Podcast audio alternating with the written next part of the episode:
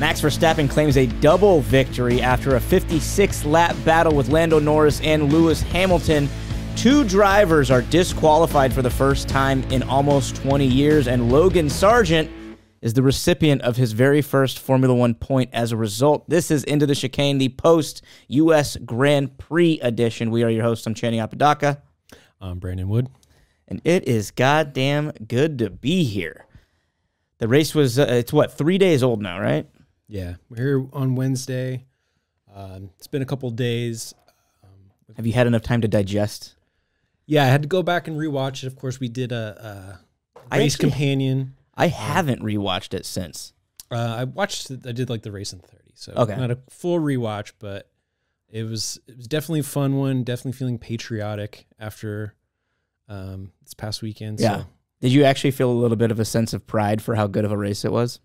The race, I will be honest, was not as exciting as I maybe had hoped it would be. Oh, I thought it was great. Altogether, it was just a really cool weekend. I mean, you could see, you know, there was some great racing. The weather was beautiful. I think altogether the vibes were very high. So I think it was a very successful US Grand Prix. It seemed like they did a much better event as compared to like last year. It felt... well, you were actually there last year, so... I was. I felt like I was only like partially there because I didn't get to like cover the entire grounds. And they're just like... At the areas that we were at, there just wasn't a whole lot going on. It didn't feel like any sort of... It didn't feel special at all. Like the most... American thing about it was that there was some barbecue, but that's just, I guess that just feels kind of corny. Maybe that's all it is that I'm biased because what I see as being like a celebration of the country or whatever just feels hack at this point. Whereas, you know, you go to another country and you get to celebrate the culture because you're not used to it. I don't know. But it seemed like it was better this year, which is cool for the people who were in attendance. And it was big numbers because not only was it Grand Prix weekend, it was a sprint race weekend. Yeah, well, actually the promoters of the event said that they didn't actually see that much of an uptick compared to last year, considering it was a sprint weekend. So there's something to that. Really? I saw a number that said that F1 weekends bring in almost $400 million to the city of Austin. Just F1 weekends, yeah. I mean... That it's their biggest weekend of the year, like the city as a whole. Yeah, I mean, there's the other big event that they have there every year, like South by Southwest. That's, I mean, it's pretty big too, but, you know, I don't know. It's hard to say. You know, this kind of thing is, obviously, you get a lot more international travelers, people who are willing to spend a little bit more maybe, but because it is an international event, so... Yeah. But altogether, it seemed like it was really cool. There was a lot of talk after this weekend about sprint races in general and whether or not they're actually any good. Most people seem to think that after this year's changes to the format, that it didn't really help and that people are kind of at this point over sprint races altogether. It's so funny. I feel like I'm on such an opposite level of so many other people. Like, last year I was saying that about sprint races, and now this year I love them. I've had so much fun watching every single sprint race as compared to last year. I was like, it's such a fucking waste. I don't want it to take away from the race itself, but I actually think the sprint shootout has worked. Or maybe I'm just biased because we've had so many wet weekends and the sprints have been involved in that, and so it's just like this added element of chaos. I don't know. Yeah. But I've enjoyed it, and I think the sprint shootout has at least... You know, it's shaken things up. It's caused a little bit of drama for a lot of drivers getting left out, a lot of drivers who you would think. Yeah. Some of the arguments against it are that, you know, you very often outside of those weekends, like you said, that had weather that created abnormal circumstances. People feel like the sprint races very often give up what's going to actually happen on the race day, right? That's why I was kind of against it. That and the fact that, well, there's two ways to look at it. It's giving away what's going to happen, but the way the old sprint race format used to work was no drivers would ever go all out. They were only trying to not wreck. Yeah. But because you now have the shootout that determines the qualifying position for the sprint and the qualifying on Friday determining the race itself, they're two completely different races, essentially. Yeah.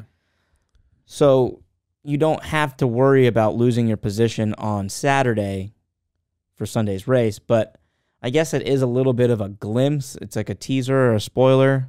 Yeah, so, I mean, some people would say if the goal of having a sprint weekend is to make the overall weekend more exciting, they would say that that actually does the opposite, right? Because you got a short race on Saturday that kind of just dictates what's going to happen on Sunday. And then, you know, when Sunday unfolds about the same that it does on Saturday, people are kind of like, okay, well. Well, that happened this time, but the last time around, the last sprint race we had, what was that? Spa? Qatar? The weekend before this last one? Oh, shit, was it?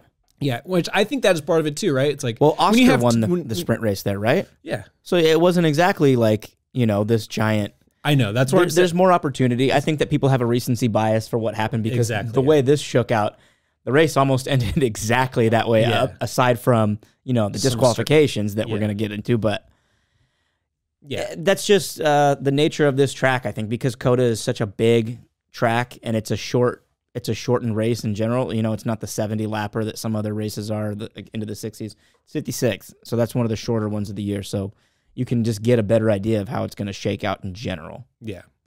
Yeah, and I think, like you said, recency bias, you know, having these weekends back-to-back, people kind of, you know, maybe don't like it as much. But I think in general, it's kind of cool to have a few of these throughout the year. Maybe six is a little too much. Let's cut it back to like maybe three. Yeah. Do some at the circuits that allow for it, you know, have a bigger, you know, pool like COTA, something like that. Maybe do one in... Is it in Interlagos again this year? I don't remember. I don't think... I think we might be done. There might be one more. I think we are. I got to look back at it, but... Instead of doing six, maybe do three. And then we just end at that. Have a few special weekends where, you know, maybe can you earn some extra points. But I in general, I don't think it's anything to get too upset about. Like people. Yeah, I don't either. It's funny, too, talking about recency bias. I think that's an issue with F1 altogether. When you think about it, like, I've always been shocked because we always joke about the fact that we're the first to like predict something, you know? Yeah. We've made that joke a couple times and we have been early to the prediction and been like, see, it's fucking happening, yada, yada, or we'll predict something that becomes such a big rumor that it has to be shot down, which means it's like valid rumor, you know? Mm-hmm. So many people don't like look into the future with F1. I think you and I see how things are like actually unfolding and F1 news is so like, well, look at this, what happened. Oh, so that, like, shuts this down. That means that this isn't going to happen. Like, after this race, Lance Stroll got, what, 2, maybe 3 points? And people are like, see, Lance Stroll's back to form. No, not at all. Like, it doesn't discount what's going on at that team. It doesn't discount the fact that I still think Lance Stroll's done, but everybody has been, there's been this giant uptake in, like, the Lance Stroll rumors and what's going to be happening, but because he got 1 point for the first time in 6 or 7 races, people go, oh, see, that's all kibosh. Mm-hmm. That's a waste. He's not going to go play tennis. He's not going to go back to school or whatever bullshit, or go race in Le Mans because he got 1 point. Yeah, but it's evidence of such, but not foolproof, right? No. Right? It doesn't completely... It's recency bias. Yeah. Well, anyways, so COTA, we had, like you said, sprint weekend, so all the teams forced to... go off of just the one practice session before jumping into the weekend. So that kind of is what many believe led to disqualifications that we eventually saw in the race. That's another thing that that drivers don't like the sprint race because they get to do no technical changes in between the two. Yeah. They're putting more stress on their car, but they're not allowed to do any changes in between sessions. Right? I mean, without penalty. Yeah, I guess you would say. Yeah, you just have the 1 hour of practice in order to get your... So you get setup for less time to dial your car in, plus it's more stress on the car itself. Is it more stress on the car? If you're racing it, as compared to just going through practice laps, I would assume. Yeah, probably. I mean, racing, though, like the sprint, it's only, what, 12 laps, so it's not that much of a... I don't know. You could probably... It's probably, but it's 12 somewhat, It's 12 flat out laps, pretty much. Yeah, I don't know. I'd be interested to see like the actual track time differences and that stuff. But Plus, it's wheel-to-wheel racing as compared to just, you know, finding a gap in practice and going for it to get your hot laps in. Yeah. I mean, I would assume, but I don't design these fucking cars, so I don't know. Also, I looked it up. There is one more sprint race left. It's Interlagos. Yeah. So to start the weekend after our practice session, we have the qualifying session, and then track limits was another story again. Reared its ugly little head. At least they're being consistent week after week at this point. Yeah, but it's still when you see multiple drivers getting their times deleted. In this case, we saw Max, who put in a really great time to get pole. Dude. Had his lap deleted, ends up having to start on the grid from 6th place. So down, let's talk about that lap. So down to the wire. Yeah. Because it was who? Chuck on provisional, right? Mm-hmm. With Lando behind. And Max puts in a yellow first sector, a green second sector, and a purple third sector that was so quick that it made up for the first two. Mm-hmm. I thought for sure he was going to maybe like third or fourth, because that was such a piss poor lap, but was flying so hard in the third sector and then had to have it deleted by millimeters. And immediately, it didn't take them more than a minute and a half to go, oh, that's track limits deleted. Yeah. Like the session, everybody hadn't even wrapped up before they deleted that one. But a flying lap. But yeah, made for more drama to delete that. Yeah, many people saying that this makes a mockery of the sport. Seeing these types of things weekend after weekend. Yeah, who was it? I want to say it was like Jensen Button or somebody. Oh, sorry, Joylyn Palmer. Oh, no, never mind. He was complaining about something else. Never mind, it wasn't track limits. It was passing off track. Oh, yeah, that was... Yeah, whatever. We can cover that later, but... kind of track limits, though. Yeah, definitely a track limits thing, you know, but... track limits, there's obviously a reason to have them, right? Like in some of the smaller or the junior divisions, I should say, they're not policed as hard. Obviously, that's for reasons that, you know, because of the driver's limitations and stuff like that. But right. You're talking about Formula One drivers, you know, you have to create some kind of limits that they have to stay within. And it's I understand most people would say, okay, well, then make it a natural track limit, as in put gravel there or grass or something so that the drivers can't really go off. What do you feel about sausage curbs? Sausage curbs, from what I understand, they're extremely dangerous. Yeah. So they send cars up into the air. And so... Well, that was like the answer to track limits for a while, for right? a while, yeah, it was the sausage curbs. So then you have cars almost getting airborne because of them. Yeah, so it's since become just the white lines on either side, and you have to keep all four tires within those lines at all times, right? Mm-hmm. Some tracks where, like in Dakota, I think it was turn 19 or whatever, where there's a big runoff of actual asphalt. It's not like gravel or anything where, you know, if you drivers could go wide and not really lose that much time besides the fact they're going over the track limit. So you have to create some kind of...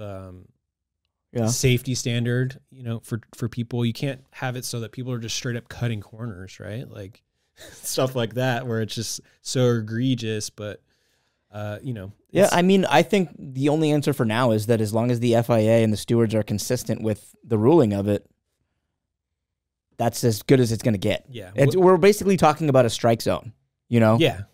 And one of the complaints is that drivers don't often know that they've gone over those limits until... like a lap later or something where they get told that they went over or something. So maybe creating some type of system with a sensor that immediately lets the driver know when they've gone over and stuff like that. That way they can just turn in another hot lap or something. Exactly. It would make it a little easier, but the answer is not just getting rid of them, but maybe just advancing the technology. That's probably for the best, because the big complaint from drivers is that they've gone over and then basically like not retired from the session, but they stop pushing and then run out of time, right? So they don't have time to continue pushing. Or even just they don't realize, you know, once they go for their next lap, if they don't know that on the lap before they went over track limits or that they don't know how to correct it. Yeah, when they can't really see, there's nothing to indicate on feeling that they've gone over. So just need an immediate feedback, I guess. Yeah, so anyways, moving on. Sprint race was... Like we said, it was a fun one. It was cool to see, you know, the little battle at the beginning going into turn 1, but definitely ended the way that we all expected. We all expected. Gave us a little preview for Sunday. Yeah. There was some notable things in the sprint. We saw George Russell passing Oscar Piastri off track, basically in a and then crying, saying that he got shoved. Well, yeah, he said that he got shoved, but so apparently Russell has brought this up in drivers' meetings before, complaining about this, where saying that people could take advantage of this in this kind of situation, much like the way he did, where he was stuck behind Oscar. He's having trouble making a move. He just goes to pass off of the track, knowing that he's going to get a 5-second penalty. They just kind of make that judgment, say, hey, well, I'm going to lose more than 5 seconds staying behind Oscar, so I'm just going to make it pass off track and then just let it play itself out. I think the team kind of went for that strategy too. Like, they just agreed, like, yeah, this is the best for this situation. Yeah. And I don't remember if he ended up getting the penalty or not. He did. But it didn't have an effect, right? He finished high enough. He managed to gap it. Have enough of a gap ahead of Alex. He still got a point. He was one of the guys who kind of got sold out in the sprint shootout. He didn't make it into the Q3 of the shootout. Did he? Yeah, he started P11. Oh, yeah. Speaking of which, or not speaking of which, but on the subject of the sprint race and it being a spoiler, Max finished so far ahead. He finished 9 seconds ahead of Lewis. I was convinced that Max was going to finish by 20 or 30 seconds in the race. So not quite the spoiler that we thought that people are saying that it would be. The way it kind of shook out, you know, podium-wise and finishing place-wise, I guess, the numbers were similar, but not in the timing of it. Things were actually a lot closer in the race than they were in the sprint. Yeah, Max, starting from 6th in the race, was going to be facing a little bit more of a challenge to be able to get to the front, to get some clear air, to build that gap. Much like in the sprint, Charles, starting from 2nd. Well, he started first in the race. Or started first, sorry. Started first in the race. He started 2nd in the sprint. Yeah. So much like in the sprint, Charles does not have a great start. Lando takes the lead going to turn 1. It looked like he got a better start in the sprint than he did in the race. Lando in the race just kind of straight punked him. And Carlos kind of had to look up the inside and got completely just halted. Well, in the sprint, he got pushed way wide by Max. So in a similar way, right? But, he got a good enough start to Max had to push him all the way off, whereas, like, for Lando, it was a clean pass. It was just straight, and then it was all Lando from there on out. Yeah, and so Lando kind of took it from there, had some clean air, got to lead the race for quite a while. Max, 30-some-odd laps, right? Lap 29, I think, was when Max finally caught up to Lando and was able to make the pass. Some people on the internet, some Lewis Hamilton fans in particular, saying that Lando let Max by pretty easily compared to how he defended against Lewis later in the race. Do you have any thoughts on this? Yeah, it's Max versus Lewis. Like, I mean, and it's 27 laps versus however many he had to defend against Lewis. What do you mean? It's like the Max pass is inevitable, and there's so much race to go on from there. Whereas when Lewis passes him, it's in the waning moments of the race. It's with, you know, a handful or less. Yes, they had 6 laps left. Yeah, so of course you're going to defend a little bit harder because 100%. You're out of options at that point. 100%. Defense is all you've got. When you've got 27 laps remaining, when you're getting passed on lap 29, you've got some strategy to be played. And I did think Lando's, the door that he left Max was a little soft. Yeah, but he cut back right underneath. He cut back in the next, and he was right there. And then he was in his DRS. He was in his DRS for another like 3 or 4 laps. And it looked to me like Max or like Lando was trying to save those hards to go a little bit longer. And then I thought their strategy was going to be make those hards last till about 46 or so. Just keep them in range. Don't let them get too much degradation on them. And then at 46, pit and go on softs, which I think could have won the race. Yeah, 100%. His fight was not with Max. His fight was with Lewis. Yeah, I think they could have contended if they had a little bit better of a strategy, but they were the first to flinch, and they went from hards to newer hards. Didn't love it. I was complaining about it a lot on the live stream, but so no surprise though that I love Lewis, but the Lewis stands and Team LH people need to fucking relax. They need to chill a little bit. I don't know why everybody thinks that it's Lewis versus everybody and every single driver and every team and every person in the FIA and against it's just pointing a gun at Lewis all times. So these people, it's getting old. Yeah. But Lewis did have some amazing pace throughout the weekend. Great. Finished second in the sprint? I think so. Yeah, he finished second. Yeah, second in the sprint. And then, as we said, made a late charge for a while. With 6 laps to go, was able to pass Lando for second, showing some really great pace. Mercedes... on the other hand, had a couple slow stops for Lewis and George. Lewis ended up pitting. He was complaining a little bit during the race. They had like a 3.5 at one point, right? Yeah, like a 3.9.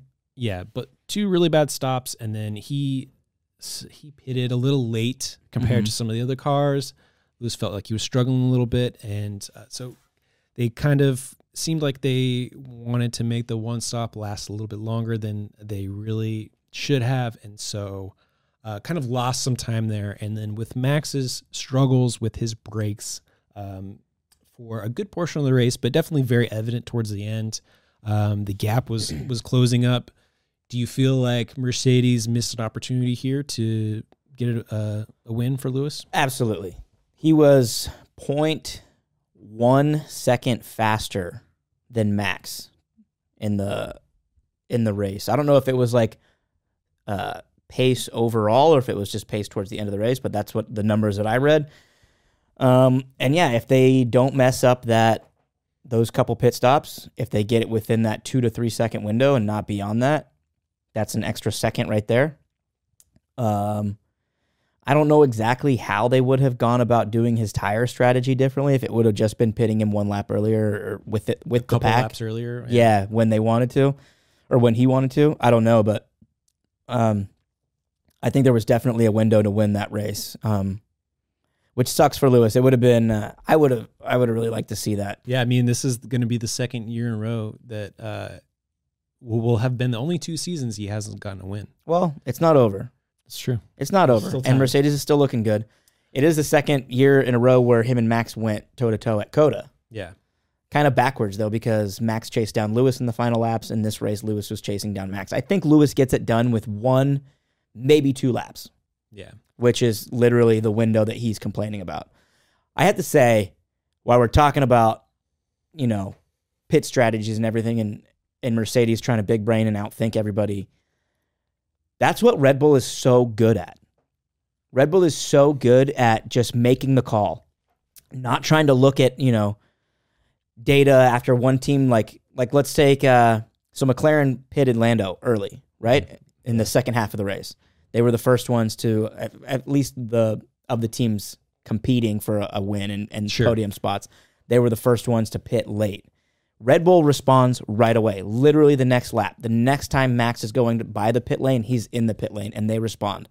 Mercedes, Ferrari, they tend to try and like analyze and outthink. Like, oh, no, we're just going to go on hards. Just respond. Yeah. Just respond. Just swing back. Yeah, well, I mean, here's the thing is a team like Ferrari, they know that they don't have the pace of the Red Bull, so they have to play it.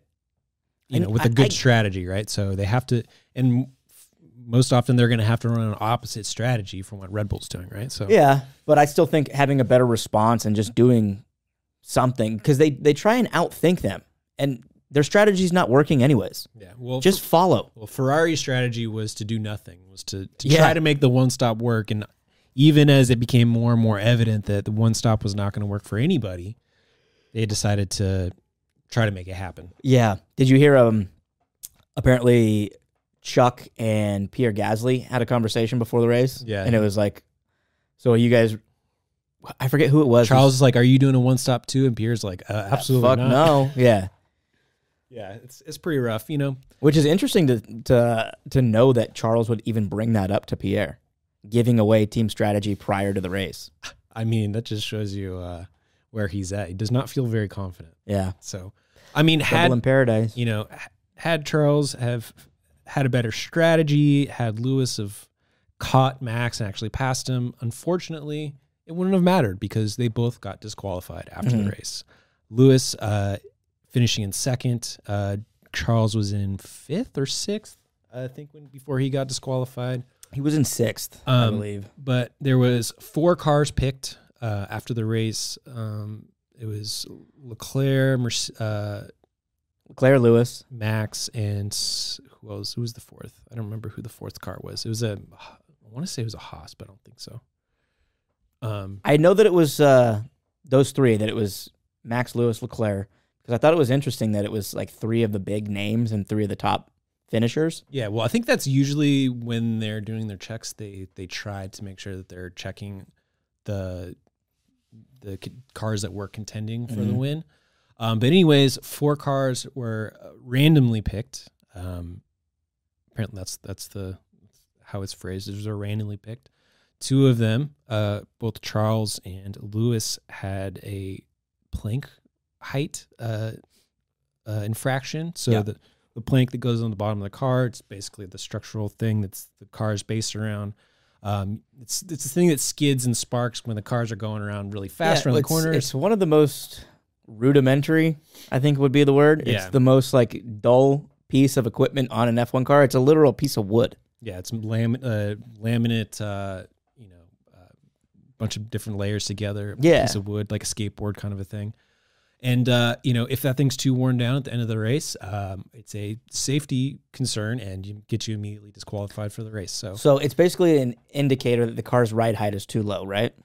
Essentially, right? Yeah. So with this being a sprint weekend, the team's only having the 1 hour of practice, which it kind of made a little hard for teams to judge what that was going to be. Apparently Mercedes or Lewis's car had no wear whatsoever after the first practice, so they figured that they would be cool.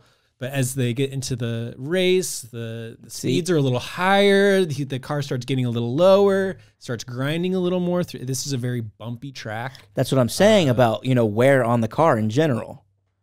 Through a sprint race weekend, you're not going to be reaching those speeds as consistently in 3 practice sessions or going hard over the curbs as you would in a sprint race when you're going all out. Maybe, I mean, I'm not going to argue that the fact of this being a sprint weekend didn't lead to them making this mistake, but I think without the sprint weekend, you got a little bit more wood on that board by the end of the race. You're probably right. So definitely, definitely disappointing. A lot of people very upset by this, wondering why, if 50% of the cars that were checked. Why was one of them Lewis's? Well, why weren't there more cars on the grid checked? Why? That is a weird rule. Why 4? If you're gonna do your due diligence, to just look at the wood and just inspect it, inspect them all. I mean, well, they're doing more, they're checking more things than that, right? They're weighing the cars, they're checking the fuel load or like how much fuel is left in the car. Yeah. They're checking. I know they have a lot of shit to check, right? But so it's one of those things that's frustrating. Like why those 4 only? And does them catching 2 of them and having to disqualify them now push the idea to go, all right, now we have to check the other 16 because 2 of them have infractions. Do we need to go check the other Mercedes? Do we need to go check the other Haas? Yeah, I mean, I don't know. Is that something they did? Who knows? Well, it's not something they did because it's not part of what, it's just not what they do, right? Like they check the 4 cars that they, in the rules say that they will check. And then if anybody that gets checked is disqualified, then they get disqualified. And then that's just how it is. If you didn't get checked, you lucked out, right? That's silly. But you know, that's just the way the rules are written. If the FIA had more time to be able to check all the cars, I'm sure that they would. They could argue that maybe they should create some kind of better technologies to be able to check all the cars, you know, some kind of laser scanning or something like that, that the cars can just pull into. You're really assuming that the FIA has a lot of access to different types of lasers and sensors. I mean, you would think that. Like, I would think so, too. You would think that they can at least develop some of these things, and maybe you would think so. But they're also just still using a piece of wood underneath the car, so maybe they're it's not as technologically advanced as we like to assume. Yeah. Well, I mean, no, it is. It definitely is. You know, with the way the rules are written, it is. It does seemingly seem unfair, but it is seemingly unfair to the other teams that. I don't know. I think it's unfair to the drivers who got busted.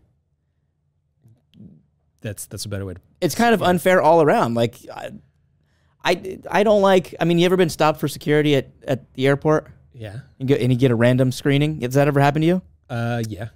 Yeah. It's this very like, why me? Yeah. I mean, what the fuck? I have a fairly unique, like, my full name. You know, you don't see it too often. The one time I've been stopped by TSA for a random, like, screening, stop and frisk, it was me and two Muslim guys. I was like, oh, this is pretty random. Yeah. Yeah, maybe not too random. One of them was the director of photography for Jackass. Yeah, so it sucks that people, especially someone like Lewis finishing second, got disqualified, but it's the way it is. It sucks for a team like Mercedes who, you know, their second driver, and he is the second driver, didn't have the greatest weekend. And then their number one driver, who has a fucking great weekend, contends for the race, almost wins it, gets a good amount of points in that race for a team that really is fighting for their final spot in the constructor standings. And Lewis, a driver who's fighting potentially for P2 in the driver standing, loses out on all those points. Yeah. And then people who use their limitless chip to gather those two drivers in their fantasy also lose out on those points. That's where I take real issue with this. Yeah, so with that disqualification, there was quite a big change up in the fantasy points for this weekend. I mean, that was just a big shakeup. We can recap fantasy at the end of this, but oh boy. So speaking of teams eking out every last point, we saw both AlphaTauris pit towards the end of the race for soft tires so that they can go and get the fastest lap. Both drivers outside of the points. Yeah. At the time when they did this, I think it was Lewis who had the fastest lap. Or Lewis did have the fastest lap, yeah. Yeah, I'm pretty sure it was Lewis. Because he held on to it for the majority of the end of the race. So when this happened live, we both clocked it. We were like, oh, that's a helmet move. Oh, that's a total Helmut Marko Red Bull master plan move. Should that be allowed on the F1 grid? Should Red Bull be able to use the AlphaTauri drivers to their advantage? As it stands now, yes.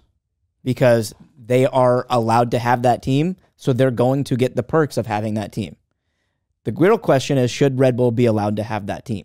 And should they have an overarching advisor that controls both and has a say in both, like Helmut Marko? Because he's got his voice on two different headsets, essentially. Right? Mm-hmm.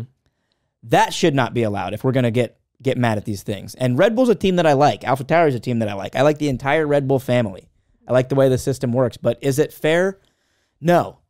I don't know, though, if it was a complete Dr. Helmet move. Because if you go back and you look, Daniel Ricciardo was put on hards, and they tried to make that stint last very long. So they needed to do that pit anyways. They completely fucked up his race with that terrible pit strategy. Yeah, I don't know if he had damage or what happened. But I mean, he just wasn't running a good race. They ran him really long on those hards. It didn't work out. So they switched, and then you could just argue, why not throw him on the softs? I don't even know if that was all that they had left or not. But Yuki, I think, at that point was already in the points, so it made sense to put Yuki on the softs and go for fastest lap so that he can get the extra point.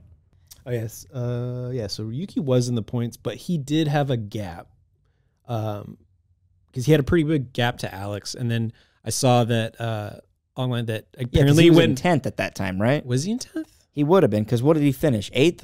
Yeah, he finished 8th. So, but at that time, he would have been in 10th. He was running his race, and then when they told him to come in and pit, he was like, oh, crap, is something wrong with my car? Like, are they making me end my race? Like, he didn't understand that they were wanting him to come in to try and get the fastest lap. So when he first got the notification to come in, Yuki he thought that he like was done. Yeah. So it's I mean, I think it's a case of, you know, they didn't have the greatest tire strategy for Daniel Ricciardo, and then can use it to their advantage for both teams to get him on soft tires, have him put in a fastest lap, take away the point from Lewis, and get the pit stop that they needed. Right. Yeah. So I mean, it ain't pretty, but yeah, neither is the world. I think you know, in a perfect world, AlphaTauri would be a Formula 2 team, and if they wanted to, you know, make it more fair, make it so that teams can't own multiple teams, and leave it at that. Maybe maybe AlphaTauri should drop and let Andretti come in. That's what I'm saying. Oh.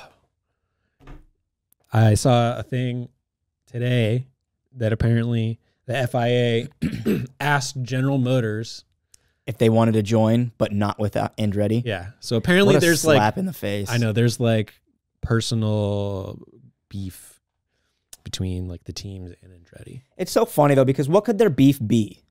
Because Michael Andretti is running the team. Yeah. I mean, Mario has said some questionable things in the past, and technically, like, he was one of the people that started IndyCar, right?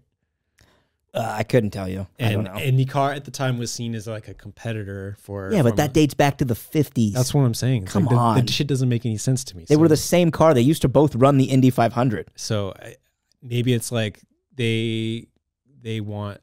It could be a thing where like Renault's on its way out, and they're like, okay, well, if they don't want to like start another team, but this manufacturer is trying to leave, maybe we can just replace him with GM and not actually start another team, you know, Racing Point. Or what I didn't read it. I just saw the headline of it. Typical me. But what was the actual like conversation? Was it that they want them to run a team or just be an engine supplier? Just be a supplier. Yeah. Be a supplier, but not supply Andretti. Wow. Or just if they would be willing to partner with anybody else, but anyways, so we had some predictions for COTA. We could run through those real quick. You had Daniel Ricciardo in the points. Yeah. He did not score any points. No, he did not. I had one of my predictions as Yuki beating him the entire weekend. Daniel beat him in one session, didn't he? Beat him in the sprint. That's right. So, unfortunate, but it was kind of nice to see Yuki have such a good Sunday and DR struggle a little bit. You know, even though it's like, you know, you hate to see somebody struggle, but well, I mean this to me was just kind of proof that in all the rumors that are going on with Daniel Ricciardo, and I get it's his first race back, so like there's always going to be this big asterisk and this big question mark until they make the move. But I think it's a little bit of an answer to, or a little bit of a prelude to an answer, that Daniel Ricciardo's not the answer to Red Bull's second seat problems. Yeah. It's got to be Sergio Perez, Yuki Tsunoda, or Liam Lawson if they want to stay in the family, or go and grab yourself somebody else. Liam's looking pretty good right now. I think Liam's looking fucking tasty. Or go out and get yourself that American boy. Get Colton Herta. I think his time's passed. I think so too.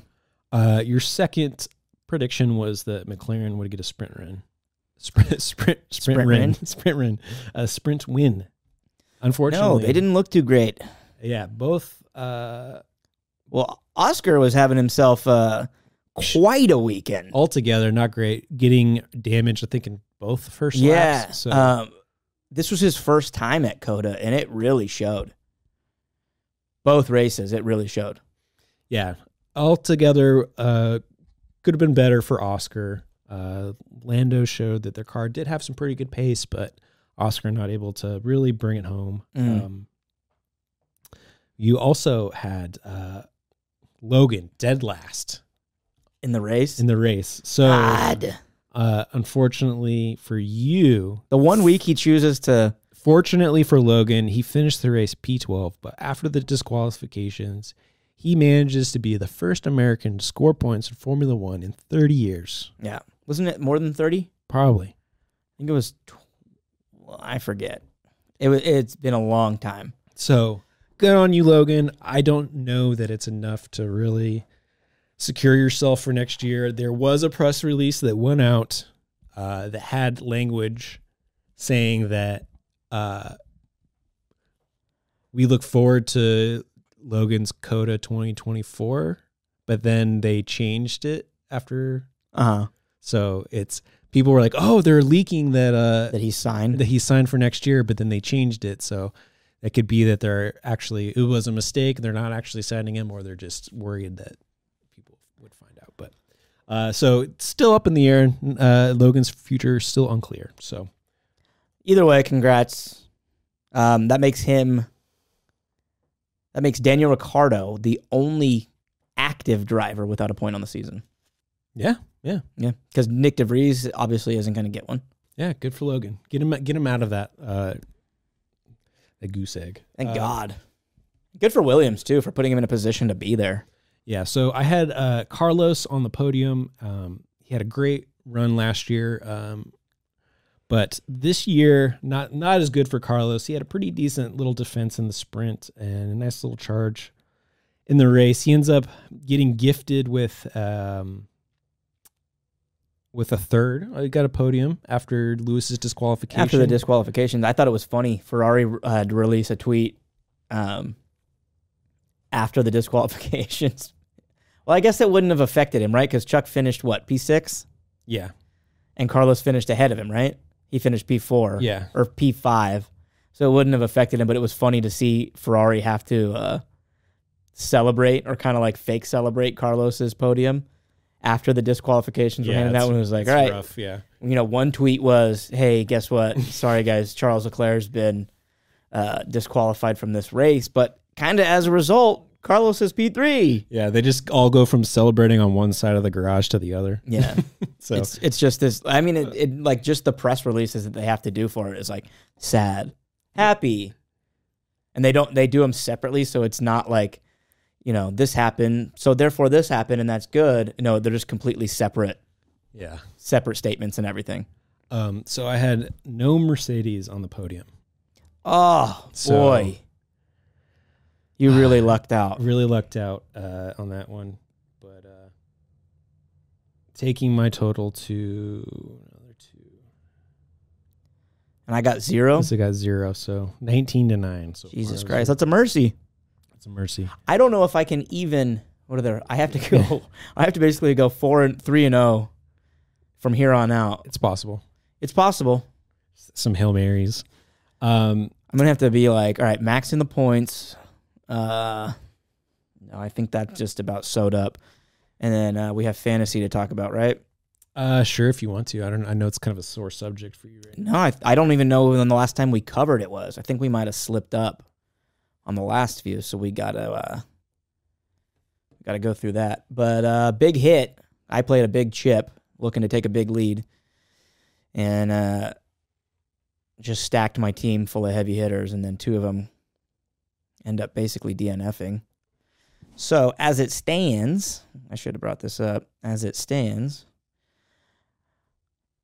that bumped me down to 1 point behind Susie Wolf's stand account, who got, she played her 3X trip, obviously put it on Max, and then put her 2X on Lando. So she walked away with 375. I walked away after playing my cost cap chip with 286, puts me down 1 point behind her. I do, however, still have my 3X in hand. That's true. So it's going to come down to the wire. It's going to come down to the nitty-gritty. So Susie Wolf Standicant takes the lead. I bump down to second. Porpoise Power Trains, that's you, in third. Strolling with my homies moves up to fourth. Let's Go Full Throttle drops down to fifth. Church of Checo's sixth. J Money in that vice loser spot, as he's been all year. And then KJ bringing up the rear, down by over 1,000 points. So pretty cool. Glad to have you.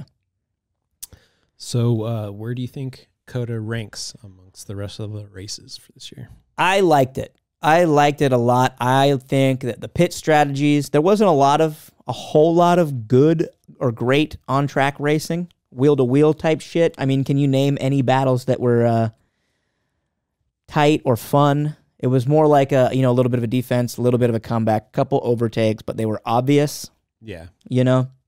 But I thought the excitement of what could happen made made it very exciting for me personally. The opening lap I loved. I could say,